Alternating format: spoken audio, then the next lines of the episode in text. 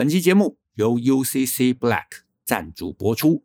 UCC Black 在台上市二十周年，为感谢大家一直以来的支持，推出上班族应援计划。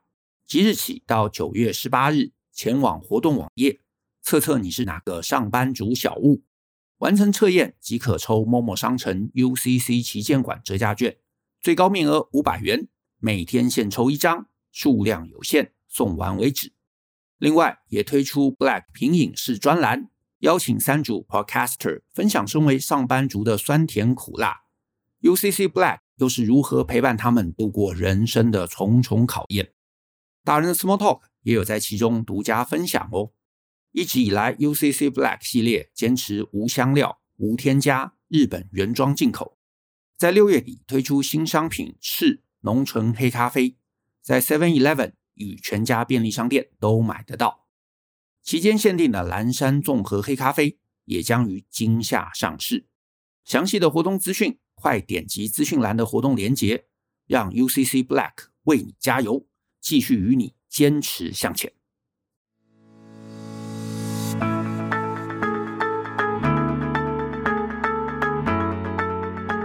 欢迎收听大人的 Small Talk，这是大人学的线上广播节目。我是舅张国阳，大人学啊是个分享成为成熟大人必备学问的知识平台。我们长期分享职业发展、人际沟通、个人成长、商业管理以及两性关系等等的人生议题。那欢迎大家可以多多关注。那如果呢你有任何想要找我们讨论或者提问的，都欢迎你可以写信到 podcast at ftpn 点 com 点 tw 这个信箱。那如果呢你的问题是我们在十五到三十分钟之内。可以充分探讨完毕的，那就会有机会被我们选中来放在节目之中。那至于呢，有一些很简单的几句话就可以解答的问题，我从五月开始，在我脸书还有 Twitter 上面，我也会用文字来回答。所以呢，也欢迎大家可以追踪我这两个账号。那在今天的节目中，我要选择的是一封署名 M 他的来信。那我一样先把 M 的信啊念给大家听。他写说呢，你好，这几天听到表姐的 Podcast。之后认识你的，那很喜欢听你分析投资理财，还有做人处事的学问。那我呢，有一个关于股票投资的问题。我最近呢看了美股 UAN CVR Partner 这档股票呢，有三十八 percent 的季度股息，但是十年内呢股票是跌的。我想利用它的高股息来投资一两年赚钱。那整体来说，我这样做的风险高吗？不管有没有机会回答到问题，都谢谢你，M。嗯，这个问题啊，老实说，我一开始收到的时候，我其实是打算 pass 掉的。毕竟我们也不是什么理财节目嘛，然后分析股票呢，也不是我的专业。那只是啊，后来我想了想，想说呢，这个议题其实还是可以聊一下。因为这一位朋友啊，这位 N 会这么问，我其实感觉啊，是有几个认知上面的盲点。那这几个认知盲点呢，其实我年轻时候也有啊，我曾经也有过。毕竟很多这种金融规则嘛，我们小时候是压根不知道的，而且直觉会觉得是 A 啊，但是其实最后是 B。所以呢，我就决定呢，哎，其实还是可以讲一集。那这一集呢，我是比较想要聊一些投资上面啊，算是比较投资科普的一个话题吧。但是呢，无论如何啊，我觉得金融投资都是这句话，就是。以下你听到的都是我的认知啊，我的这个心得。那这个东西都是主观的，所以呢，无论如何啊，不管你要做任何决策，记得做你自己的功课。针对 N 啊，我要先说在最前面的，就是一间公司的股价会怎么走啊，将来会是什么样方向，我觉得谁都没有办法准确预测。然后呢，我也没有专门做这个金融操作啊。所以呢，我其实对这间公司是完全没有概念啊，真的零，完全没有概念。我真是没有听过这间公司啊。我看你的这个 email，我才知道啊，美国有这么一间公司。那我呢，啊，还是稍微网络看了一下啊，因为现在网络很方便嘛。所以呢，我看了，我发现呢，它是一间做这个氮肥产品的一个公司。所谓氮肥，其实就是肥料啦。那这个肥料呢，主要它也是销售给美国当地的农民。可是呢，讲在前面，我完全不是农业专家啊，我对这个美国当地的农业呢，更是一窍不通。所以这间公司到底前景如何，零概念啊，我完全零概念。所以呢，你要不要投资啊？值不值得投资？可不可以投资？我觉得最前面最重要的就是，如果你懂农业，你也懂氮肥，你也懂美国的农业市场，那当然你就可以适度的参与。可是呢，如果你跟我一样，也完全不懂，那我真心建议你不要考虑投资啊，你不要考虑投资。好，不过呢，我看你的来信啊，我觉得你也不是真的想要投资这间公司，对不对？然后呢，我猜你多半对这间公司经营什么、未来前景啊、过去的来龙去脉多半也不知道。我猜就是你看了网络啊，或者是看了哪里的消息，说这间公司有高额配息，所以你也没有想说要当什么长期的股东啦，你只是想说，哎，有没有机会看在这个高额的配息嘛？我能够怎么样介入，撸一点羊毛，能够借此来赚点钱。好，那所以呢，我也针对这个啊，我又继续网络搜寻了一下，我发现呢，这间公司其实讨论的人嘛，其实不多的。那可以想象嘛，一间做这个肥料的公司，谁会有兴趣讨论，对不对？它就是一个卖肥料，而且是卖这种大宗物料、大宗肥料的一个公司。它不像那种什么科技股啊，什么台积电啊这种，大家会比较关注。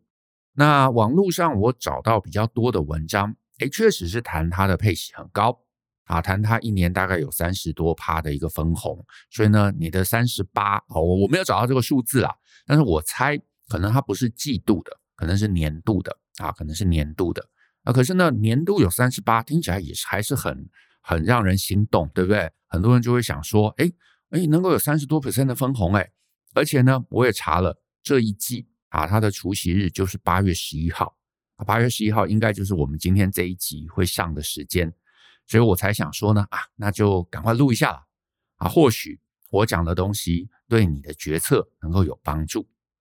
呃，怎么说呢？因为我猜你会这么思考，想要去撸一下这个三十八 percent 的羊毛啊，是因为有几个资讯你可能不知道，那你知道了，或许你的这个决策就会不一样。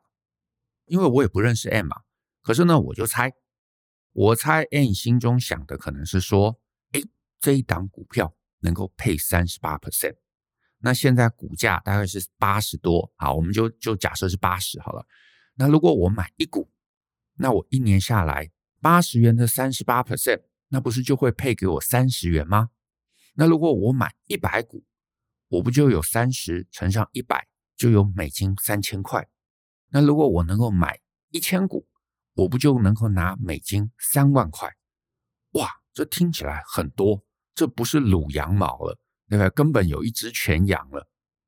所以呢，我猜 N 的心里就可能想说，如果呢，我能够真的抽一笔钱，对不对？我能够收个三万块美金，假设真的能够买个一千股，我收个这个三万块美金下来，那就算之后这个股价有一些波动。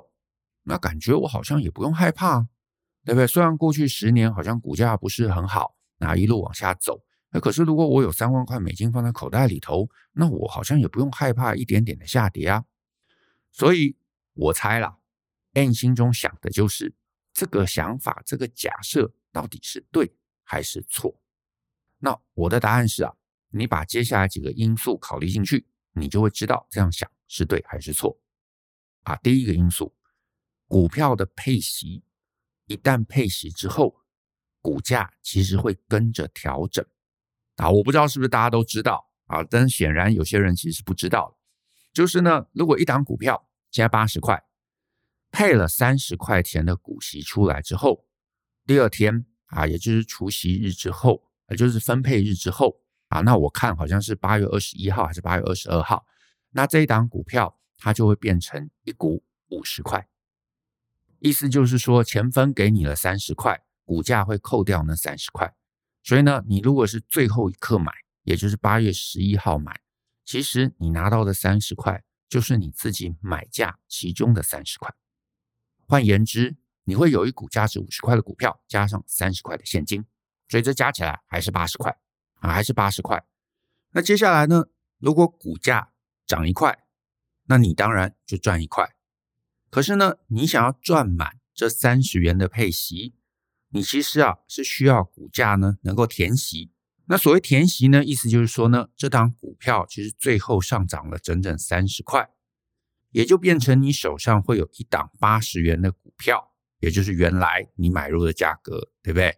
然后另外又多了三十块的现金，那这样才算是你真的有完整赚到这三十块。也因此，这边你就可以注意到，真正决定有没有赚钱的是后续股票有没有涨回来。如果没有，那表示这一次配息你其实根本没有赚到钱。啊，我年轻时候我也不懂。我以为说，诶，我花八十块买，那配息之后我就有八十块的股票加上三十块的现金，这不是超棒的吗？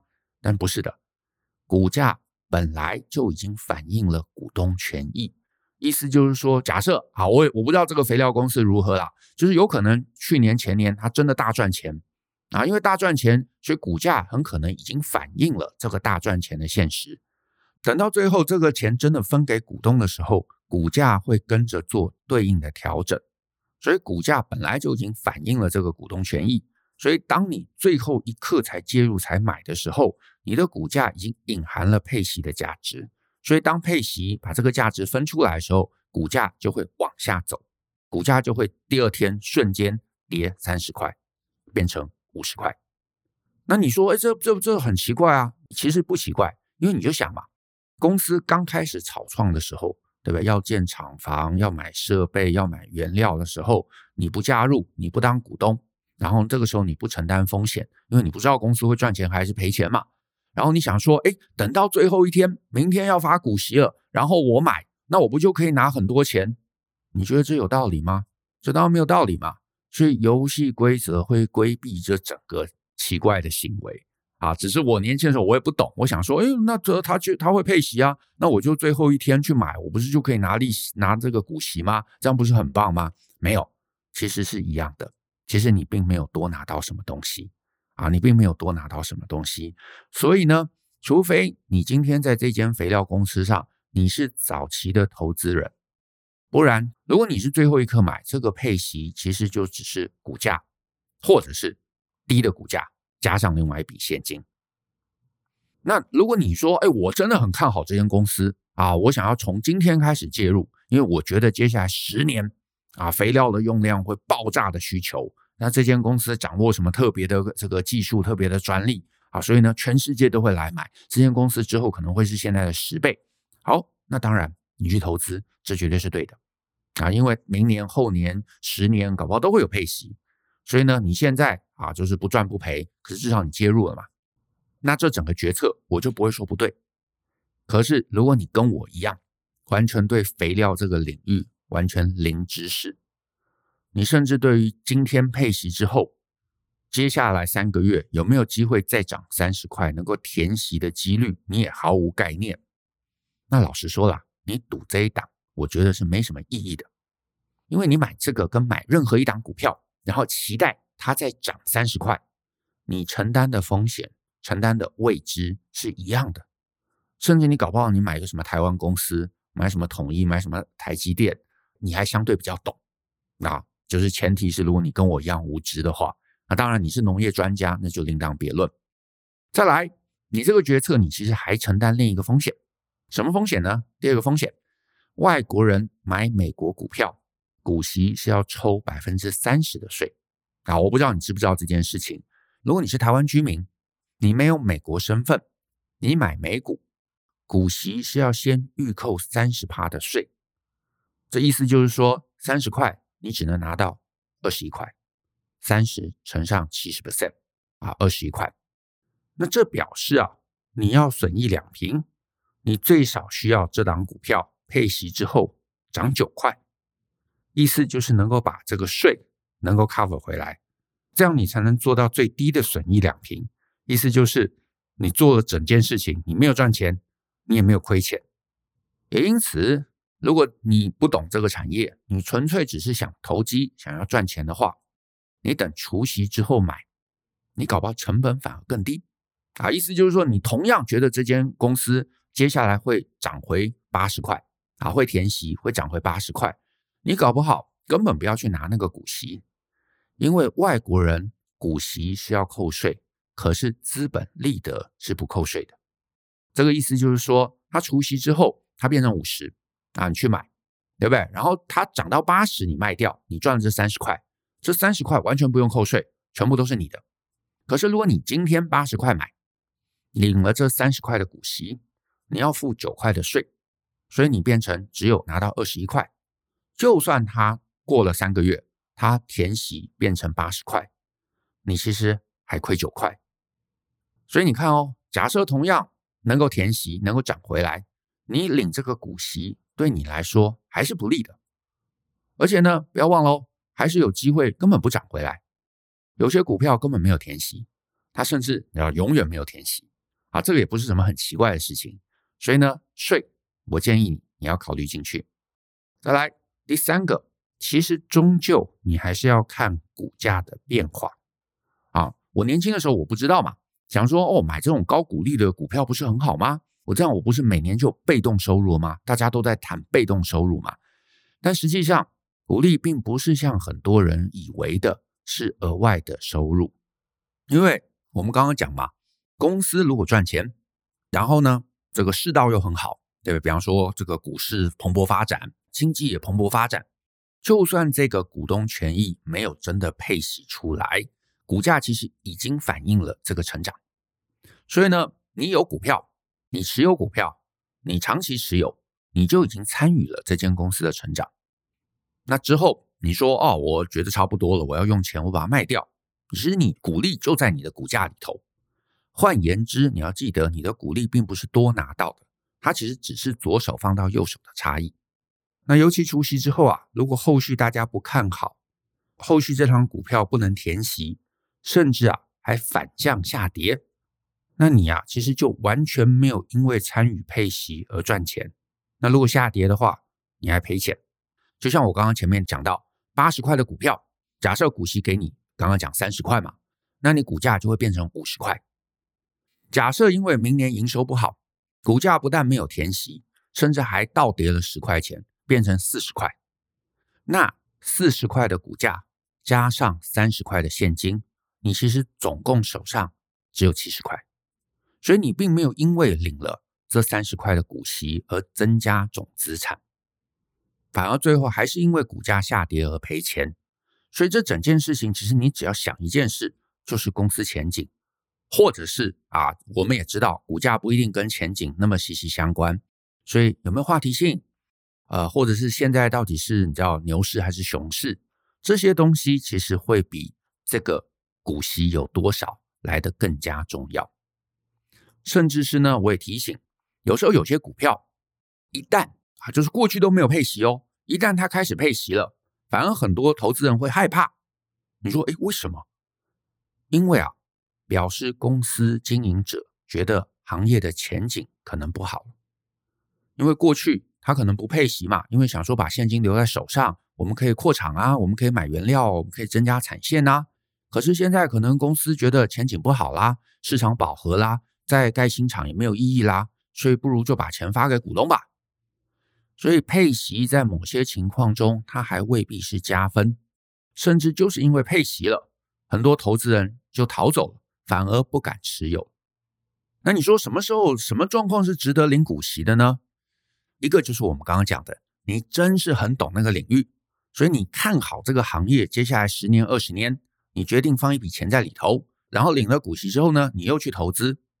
可是呢，这里又有个尴尬，就是呢，如果这个公司真的这么好，那还不如这个公司根本也不要分股息给你，因为呢，公司不分股息，刚刚也提到吧，股价其实就已经会反映这个成长性了。而且公司不分股息，你也没有税的问题啊，你不要忘了，你是外国人，你要扣三十%的税，而且呢，你也不用因为说啊，分了钱给我啊，我扣了税之后，我还要再回去买股票。这还反而很麻烦嘛？那当然，有些人讲想说用掉啊，用掉其实也就是用你原来的钱呐，所以你也没有得到更多的好处。那你说我真的要用钱的时候怎么办啊？那你就卖股票也就可以了嘛。所以有没有配息给你，其实真的不是这件事情的重点啊，真的不是这件事情的重点。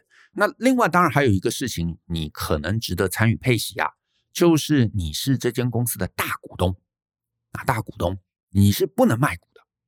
啊，不能卖股，因为你卖股，你怕会影响经营权嘛。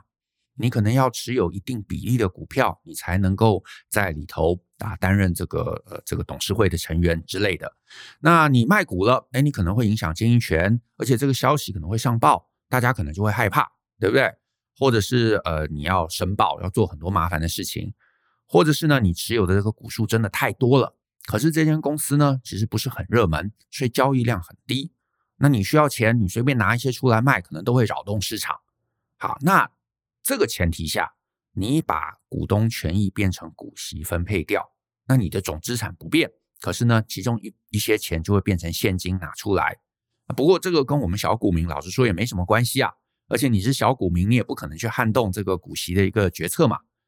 所以呢，如果你是小股民，你只是没事啊，买个什么三万五万啊，甚至是多一点五十一百。啊，其实都不是大户啦。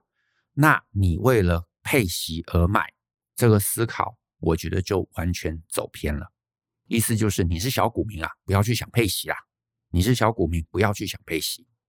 然后再来第四个可能的风险，就是海外的这个股利啊，其实台湾还要再额外扣一个税。台湾跟美国没有这个税务协议，所以美国扣了税，台湾还要再扣。那只是呢，这个就看你的状况。我目前的理解啦，就是你要一百万台币以上的海外收入是要并入这个所谓基本所得额来申报。那基本所得额其实是还蛮宽的啦，它大概有六百多，好像六百七十万吧之类的这个免税额。然后呢，如果你超过，那另外再要额外再扣二十趴。不过呢，这个基本所得额是跟你国内的所得是合并的，所以意思就是说，哎，如果你在台湾啊，所得是很高的。比如说什么四百万以上啊，四十趴的，那加上海外的收入超过六百七，就要额外再缴税。那当然，如果你这个呃所得本来就低啊，那这个可能就不干你的事。可是呢，税的部分啊，我很坦白跟你讲，我不是那么懂。那这个税法也很复杂啦，所以如果你可能会碰到这个问题，那务必研究研究，啊，甚至呢咨询一下专业的会计师。再来第五个，你该考虑的风险是汇率上面的汇损。比方说，最近台币其实贬值的比较凶，所以呢，如果你是今年八月想要参与、想要买这档股票，那就有可能啊，你会花比较多的台币的成本来买美金。现在是三十一点五上下，所以你现在如果去买美金，可是呢，过了一段时间啊，比方说明年台币变成二十九点五，那你在汇率上就又有了亏损。好，这个意思就是说，你现在如果买十万美金，你需要三百一十五万。可是如果明年汇率变成二十九点五，你同样的美金卖回来，你就只能换回两百九十五万。二十九点五嘛，乘上十万美金，所以是两百九十五万。那你看，什么都没有做，你就亏钱了。那当然，明年汇率是升是贬啊，我也不知道啊，我也不敢做任何的一个假设。明年当然也可能台币继续贬值，对不对？所以呢，如果明年台币变成比方说三十三点五，啊，那当然你就会因为这样子多赚了二十万。但是我的建议是，汇率你也要考虑进去，啊，你也要考虑进去。那最后呢，我查到这间公司最近三季的配息啊，大概都是十块多美金，啊，所以呢，你前面提到说季大概有三十八 percent，我觉得这是你大概哪里看错了，应该是一年的状况。可是呢，有一个东西我觉得值得注意的，就是今年八月的配息其实降到四块美金啊，降到四块美金。那美国很多公司啊，它的配息是半年或者是一季做一次。那 UAN 好像也是啊，所以它并不是一次给你什么三十块，而是分四季给你。那甚至呢，也不保证每一季的分润都会是相同的，所以这也是你介入的时候你要有警觉的。那我刚刚也提到嘛。我对这个农业还有肥料市场我毫无概念，所以我也不确定啊，我也不清楚这样的一个分红差异是本来它就规划如此，或者是一个暂时性的、季节性的啊，或者因为产业最近的需求降低了，或者是竞争激烈了啊，或者是任何状况，这我不知道。但是呢，我鼓励你，你如果要做这个决策，你可能还是应该要进一步去研究，甚至呢，你应该要去看看财报。可是这间公司啊。不是我会去注意的标的啊，所以呢，我大概就做到现在这样啊。我觉得就是回答问题，我做到这边我差不多了，我就没有再特别去找什么财报来看。可是如果你有兴趣，我建议你一定要研究一下啊，你一定要研究一下。好，那今天讲了那么多，我觉得我总结一下，今天我其实就想要谈一个核心的概念，是什么？是存股啊。存股这个概念，其实很多人都有，网络上也很多人在写文章啊，甚至是建议你要存股去买这些高配息的股票。直觉来想，还很合理。对不对？因为我如果买高配息的股票，如果找到一个像这样的公司，一年能够配什么三十八 percent 啊，我不是每年就有额外的钱吗？而且我存一百万，我就可以拿三十八万呢，那听起来好多哦。可是呢，你要记得，股息其实只是资产负债表上面股东权益领出来的一个假象。你要考虑啊，每一次配息，股价就要调整，股价就会往下走。所以，除非这间公司长期大家看好，或者是股市真的是在一个你知道上涨的一个趋势中，在那样一个趋势中啊，或者公司真的真的超级好，那无论怎么配息配多少，投资人都会疯狂抢进去把它这个股价买高，去让它填息。所以关键是填息，关键不是分多少，否则你买了一个高股息，可是最后不能填息的股票。你并没有得到更多，你没有得到更多，不是你想象说一百万我可以领三十八万出来，没有，你领了三十八万出来，其实你的一百万变成六十二万，所以你加起来还是一百万，你没有得到更多，也因此你要存股，我不会说不行，可是你真的要看得懂那个产业，你一定要看得懂那个产业，你一定要知道你自己在干嘛。可是呢，很遗憾的是，很多人存股。就是想说，嗯，这样好像平白就可以赚钱，没有。所以你如果对那个产业不懂，你对那个领域不懂，你完全不能判读它的经营状况，你不能去理解接下来趋势变化。你只是因为啊有消息说啊这间公司今年给的股息很高，然后你就去买，那你就超容易踩坑，你就超容易踩坑，因为今年高股息绝对不保证明年也会有。